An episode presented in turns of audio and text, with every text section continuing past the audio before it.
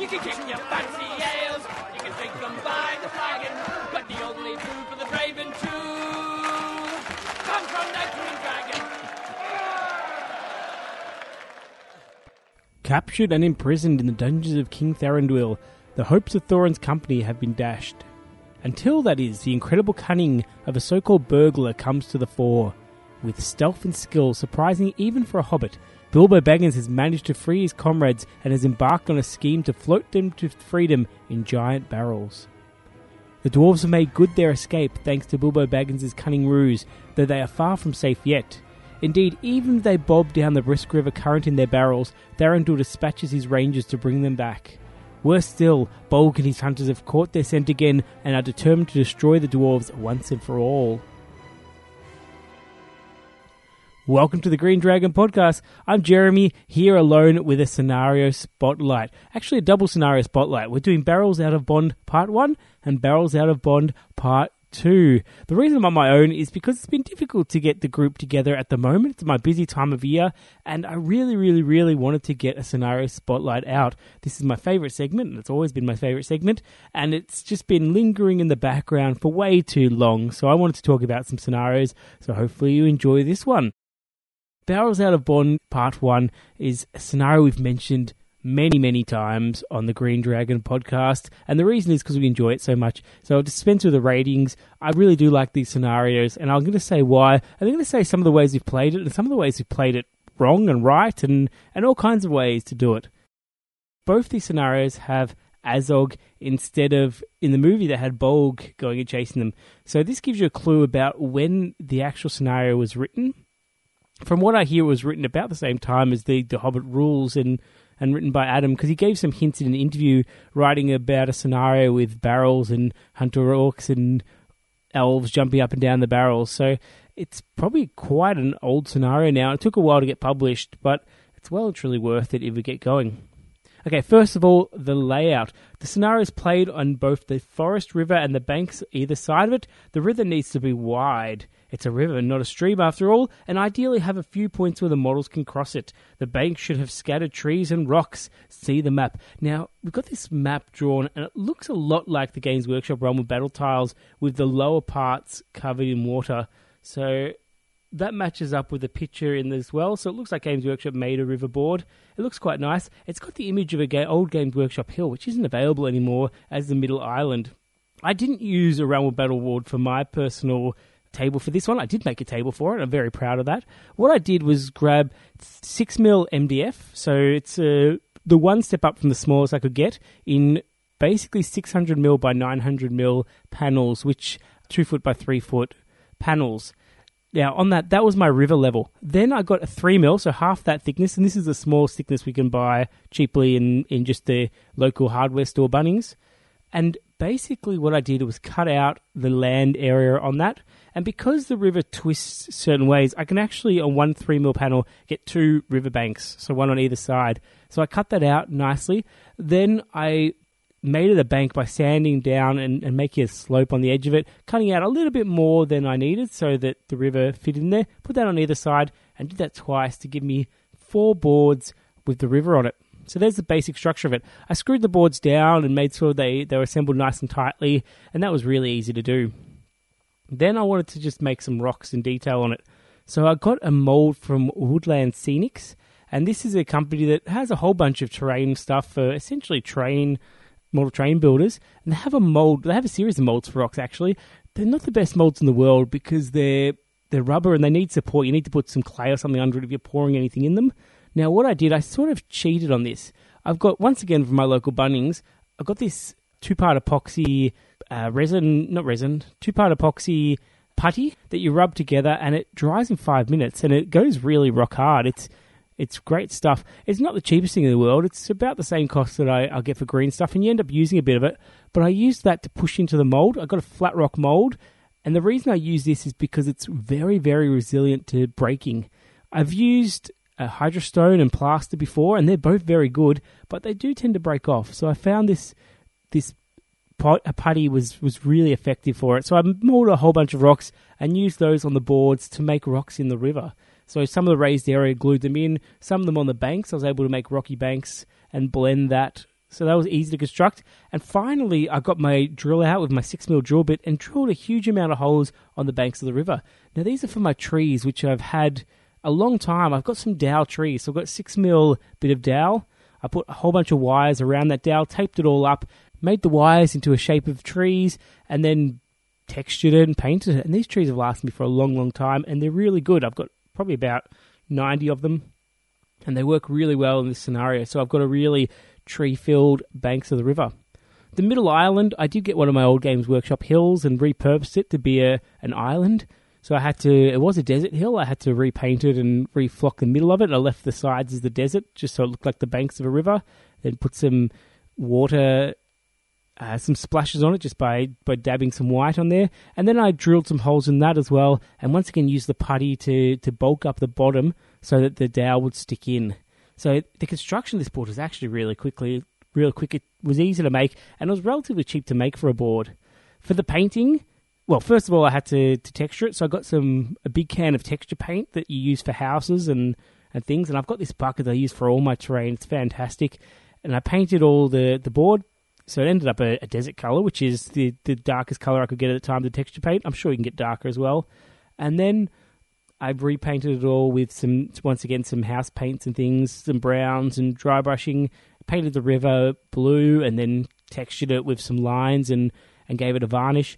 And then just flocked the boards and they were, they were done pretty quickly. It only took me, I think, about two days to do this board. And it was well and truly worth it. Did it over summer, so it was very easy to do. It dried really quickly and it was definitely a good achievement. So I was really happy with that board. So that's the layout. The participants.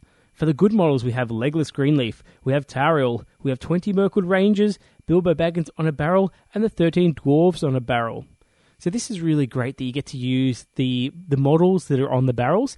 This set, I'm sure it's still available, but I don't think it'll be available forever because it's a pretty niche item. It looks great. It's a great set. The barrels were smaller than I expected because they are dwarves in barrels. They really don't have a lot of bulk to them, but it is a fantastic little set.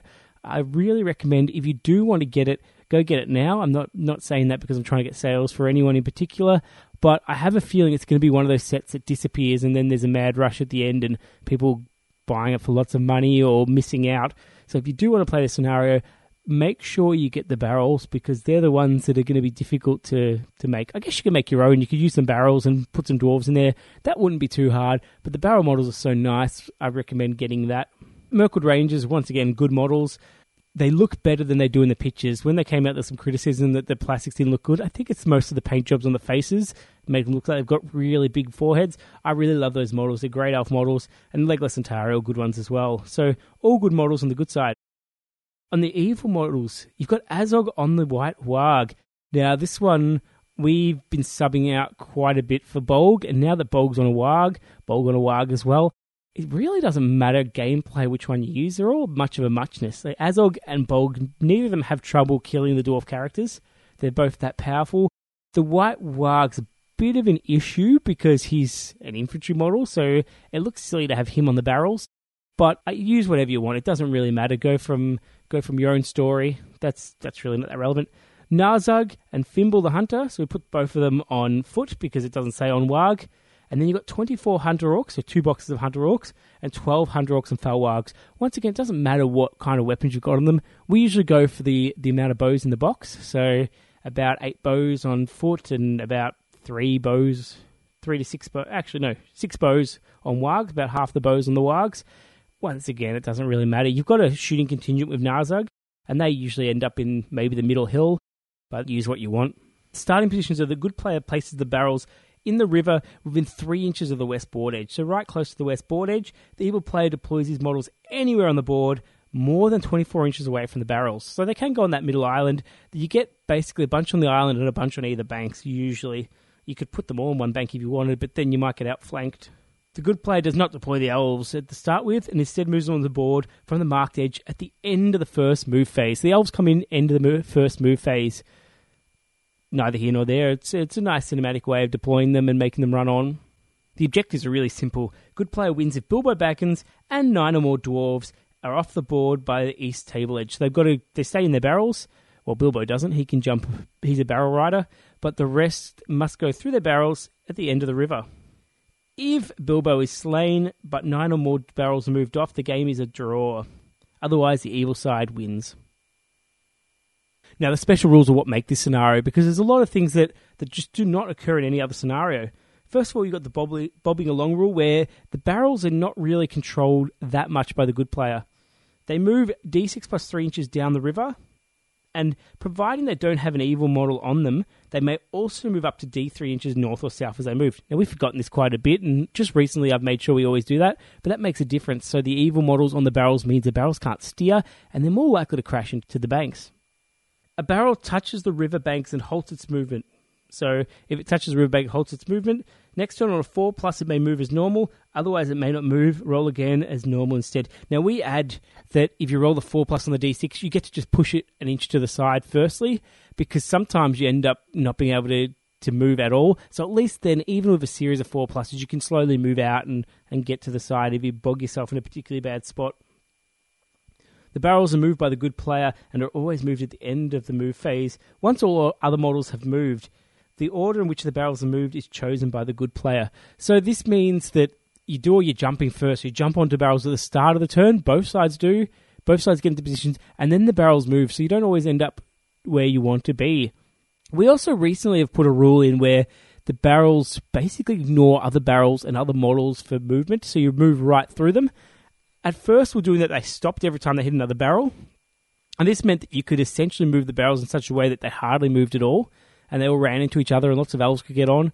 But it also meant that the orcs could jump in the water and stop the barrels, just catch barrels, which we found wasn't really what we wanted in the scenario. It wasn't really particularly exciting. So we changed that up, and it's much more free flowing at the moment. So prefer that little addition to the rules. And then Barrel Rider. Any infantry model may ride upon a barrel using the following rules. I won't go through all these, but basically you can climb onto a barrel with a jump test. So you can jump onto it, or you can climb from the water, I guess. You could charge an enemy on a barrel, single one.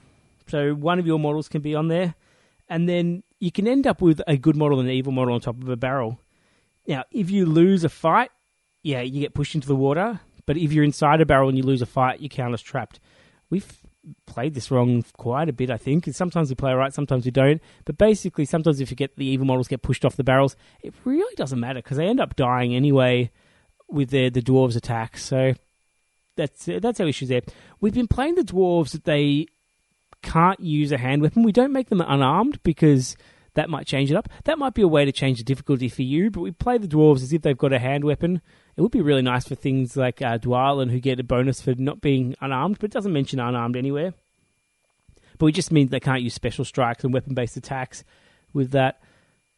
They've also got might still, so it doesn't say they don't have might. So you can do some really nasty things with the dwarves where you call heroic combat to a dwarf. It doesn't move, but something like Tauriel or Legolas on top jumps to another barrel and attacks. It's really quite exciting.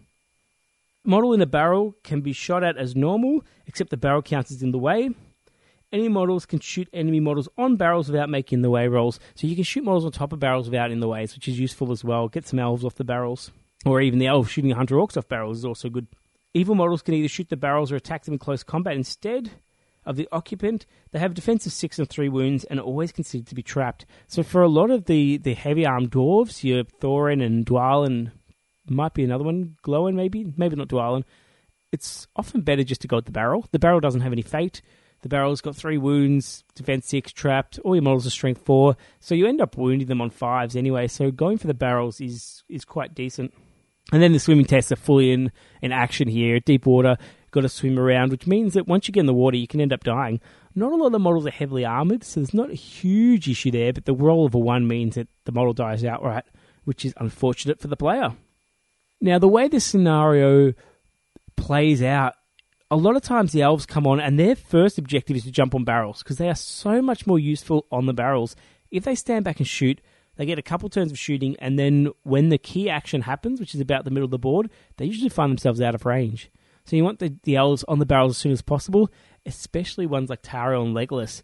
They just get bogged down and are out of the action if they don't get on a barrel. So getting them on a barrel is key. You often get about mm, half a dozen on the barrels, and the rest end up on the flanks. The good evil side has some Warg Riders, and usually you use them to slow down the elves. You could use them to reposition the hunter orcs, but I think most of our players, our evil players, have used them to run forward and try and take out as many elves and block them off and stop them, basically take them out of the action. So it's a little sacrificial force to keep the elves busy, keep them out of the game, keep their shooting at bay. The dwarves either split up and try and go both ways around the, the main island, or they all go down one side and hope to outflank. So that's the choice of the dwarf player. Ideally, as a dwarf player, you don't want anyone getting bogged. Bilbo often starts on Dori's barrel, so he gets the bonus of the extra might, but Bilbo with the ring can jump around and is useful, although we have seen Bilbo drown quite a bit, so watch out for Bilbo jumping and drowning in the water. That's not so funny you're a good player, because it means the best you can achieve is a draw. The evil heroes are very vulnerable to fire. There's actually a lot of fire on the good side, so you want to watch out, make sure they're behind a tree or behind some models, and bring them out at the appropriate time. You do need to commit them. Once your force breaks, it's actually really difficult to get standfast going effectively because of the way that models and barrels end up moving away from you and it's it's not particularly useful to keep them there. You're better off trying to kill a dwarf or two. You only need to kill about four, uh, four or five dwarfs. I can't remember exactly how many. So using a hero to kill them, Bolg or Azog, whichever big one you're using, should be able to kill one or two dwarves on their own if it all goes to plan. As a good player, shooting them down is really useful. I know I've I've killed Bolg outright with just shooting at him once he jumps on barrels and once he's out the open, and it's just really nice to get rid of them that easily because he's your main threat. The scenario itself just is fun to play straight out. It always ends in a decent game. You always get something going on, and it tells a real story. That's what I like about it it's it's one that I really really recommend. I do recommend you put your barrels on bases of some kind, whether it's a flat base on the ground or a Games Workshop base. I know the box set comes with the Games Workshop bases, and that way you just prop up guys on barrels, just touching the edges. Sometimes you could write down what they are, but it looks fun to have them there. And it, it's a really cinematic game. It just looks looks great. It is a great game, and we've played it so many times. It's one of the few scenarios we've got that just keeps coming up. Someone always wants to play it, and showing it to new players, they're always impressed with it. it it's such a great scenario. I thoroughly recommend it. We've probably mentioned all throughout the podcast results of the games, and usually it ends up with one key action Fimbul taking out the last dwarf, someone failing a swim check, Bolg or Azog getting shot down. It's just a fantastic game. So if you have not played this one, I really recommend it. If you want to make a board and you want to start making one, I also recommend this scenario. The board's not going to be useful for every game, but it's such a fantastic scenario to do. It's well worth it. And the board, as I described before, is not that hard to make. So have a go at it.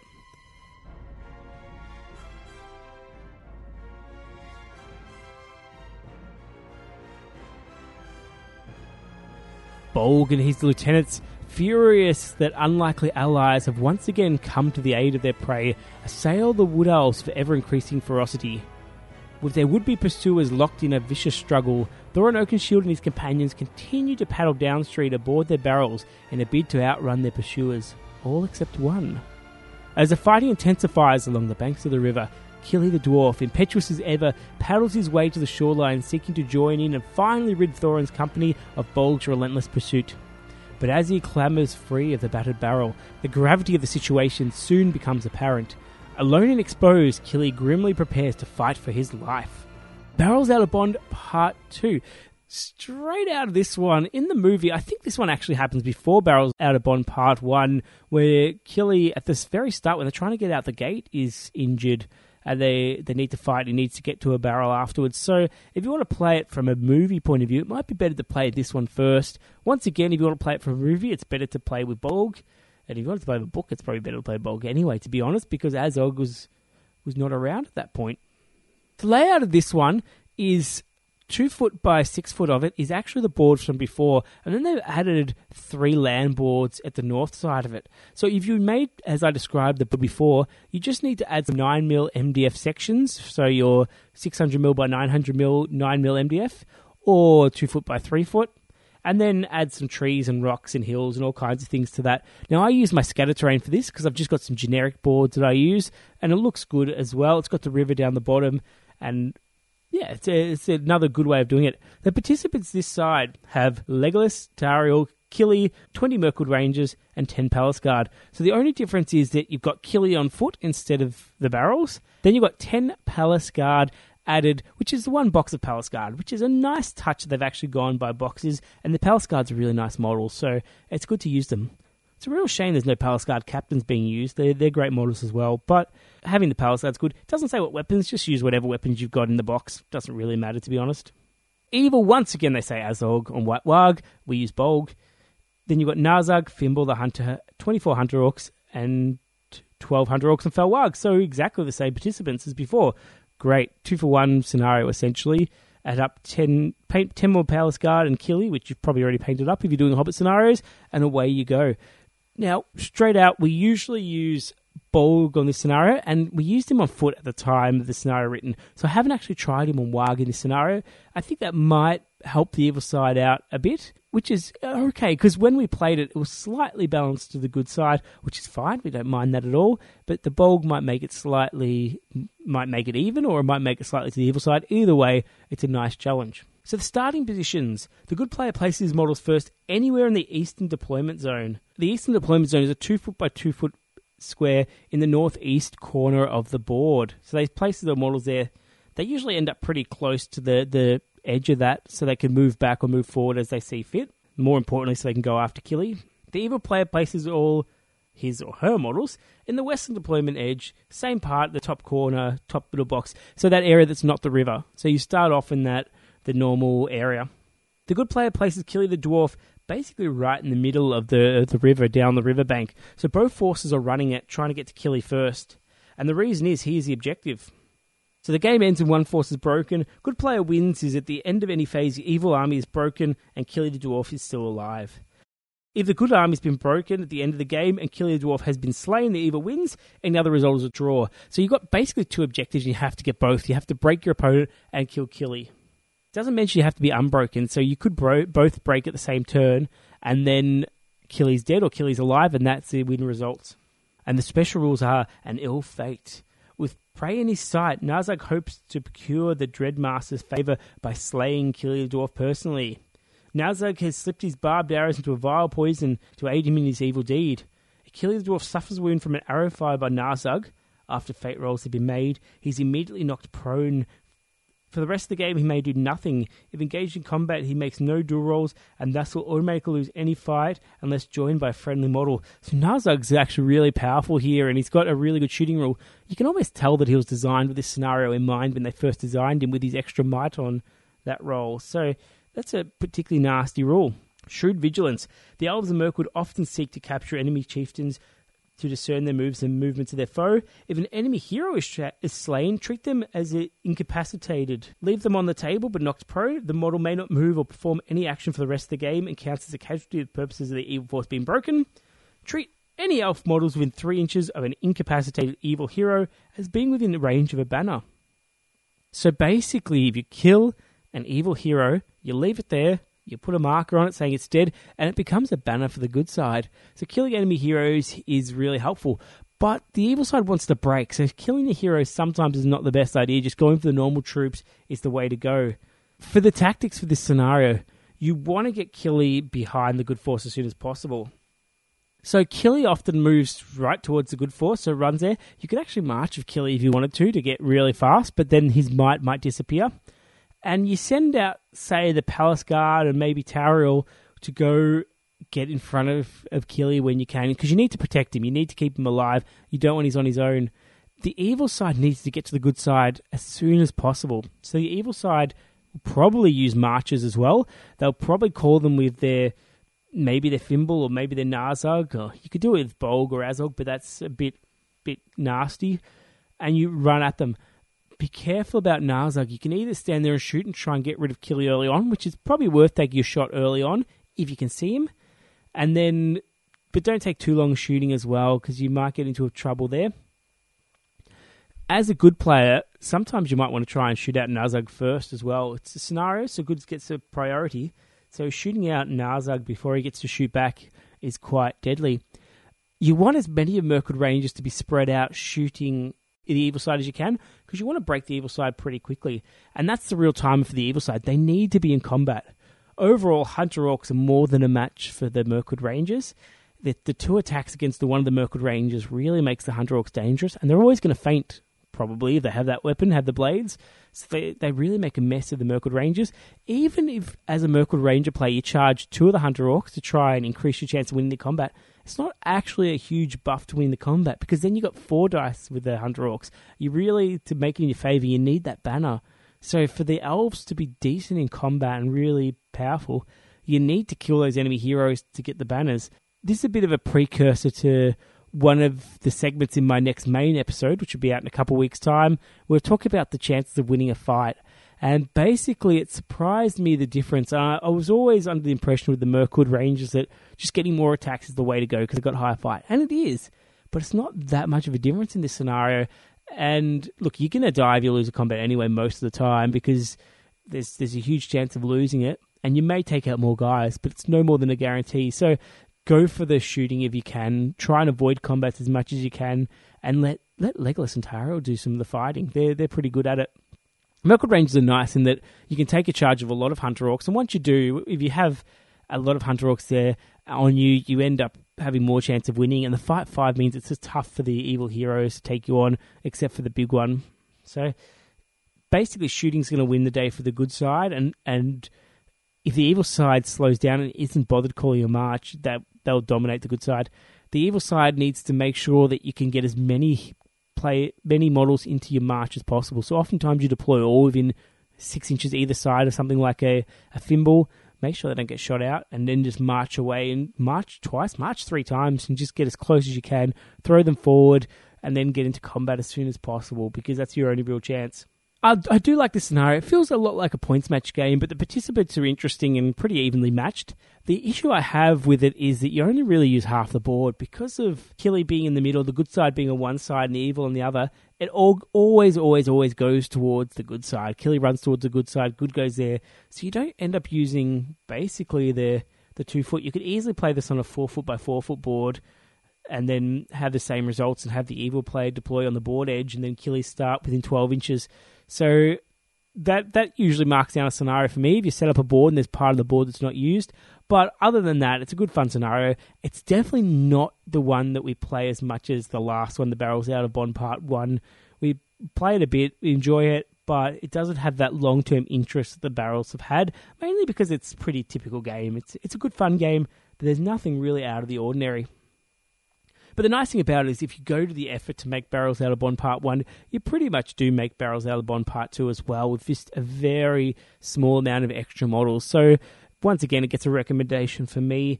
And I urge, urge, urge our listeners to have a go at this. Maybe get together a group of people and get one person to make the board and the others make the models or whatever. But do have a go at these scenarios. They're fantastic from the Desolation of Smaug book, uh, which is unfortunately unavailable, which is a real shame because it's a great Great book with some great scenarios, but you may be able to find ways to get hold of that. Maybe someone in your group's got it. Who knows? So that's all from me for this episode. So hopefully you enjoy these two scenarios. I really do. I'll put up some photos of barrels out of the bond on our Facebook page, maybe with some of my participants that I painted for it, because I do like my, my Hunter Orcs and my Mirkwood Rangers. They're both fun forces to paint and and play with and have a go at these scenarios. I can't stress that enough. Have a go at them. They are really, really good fun. Definitely worth it. The Barrels Out of Bond takes probably about an hour and a half to two hours to play through, and it's worth every moment of it. The second one's probably a little bit shorter because it goes to breakpoint, but they're both satisfying games. So enjoy them. Thank you very much. Goodbye, and remember, traps win games.